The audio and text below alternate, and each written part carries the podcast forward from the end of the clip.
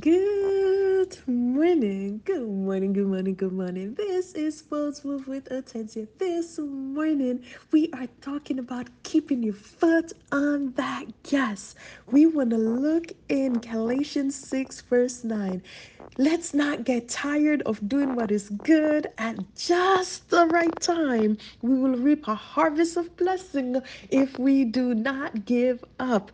Oh, that is Wonderful. We have been thinking about our goals and our dreams, and winning is our only option. So, this morning, as we keep our foot on the gas, there are times when we are pressing through and we come close. We see the goalpost and our feet just start slowing down, but we're going to rebuke that in the name of Jesus. We have this story where we talk about the hare and the tortoise, and people talk about the tortoise, the slow and steady win the race, but I say to you, if that hare did not slow down, there is nothing that would have stopped him from reaching his goal. It wasn't that he was tired. Paul said, You ran a good race. Who did bewitch you that you should not have completed that race?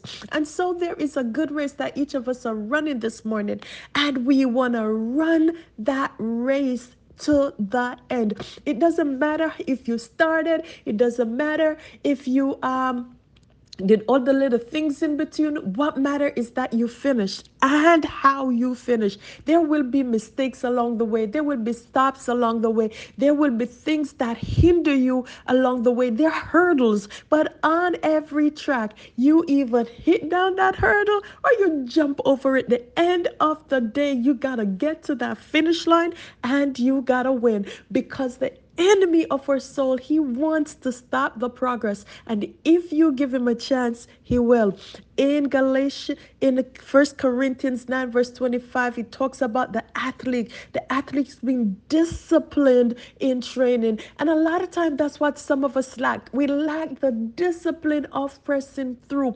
When things become difficult or when we have said in our mind, enough is enough, it, it, it's not enough to do 99. We got to get that full 100. When we think about the Good Shepherd, he had 99 sheep right there with him. But what did he do? He went after that one. There's somebody's one that is looking you in the face, and you have said, Oh, I've got enough. That's enough. But I want you to pursue all of it. Pursue all of it. Leave nothing on the table. We are not taking any prisoners and we're not giving any captive. We want to take all of it, carry everything through to fruition. He said the athlete has disciplined themselves in training. They do it to win a prize that will fade away. The trophies rot at times, the, the accolades go away, but we do it for an eternal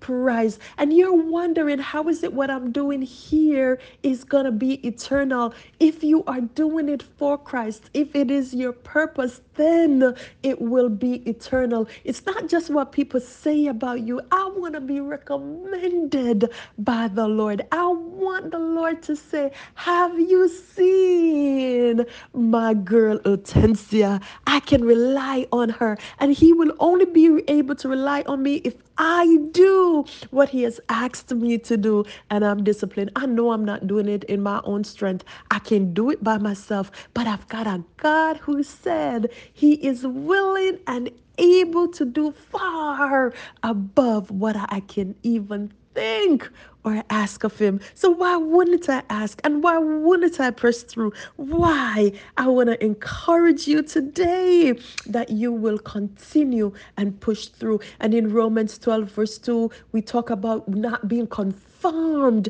to this world, but be transformed by the renewing of your mind. The people in the world will tell you that you have done enough. I've been in situation where people say, "Oh, you're doing that. That um that's no longer important, but it was important because I had to finish what I had started and it was a, a good job. And would you imagine that very thing that the person said to me, Oh, you don't have to? It opened up so many doors for me because I continued to be faithful. I'm not blowing my trumpet, I'm just saying to you, this is what God will do for you when you push through.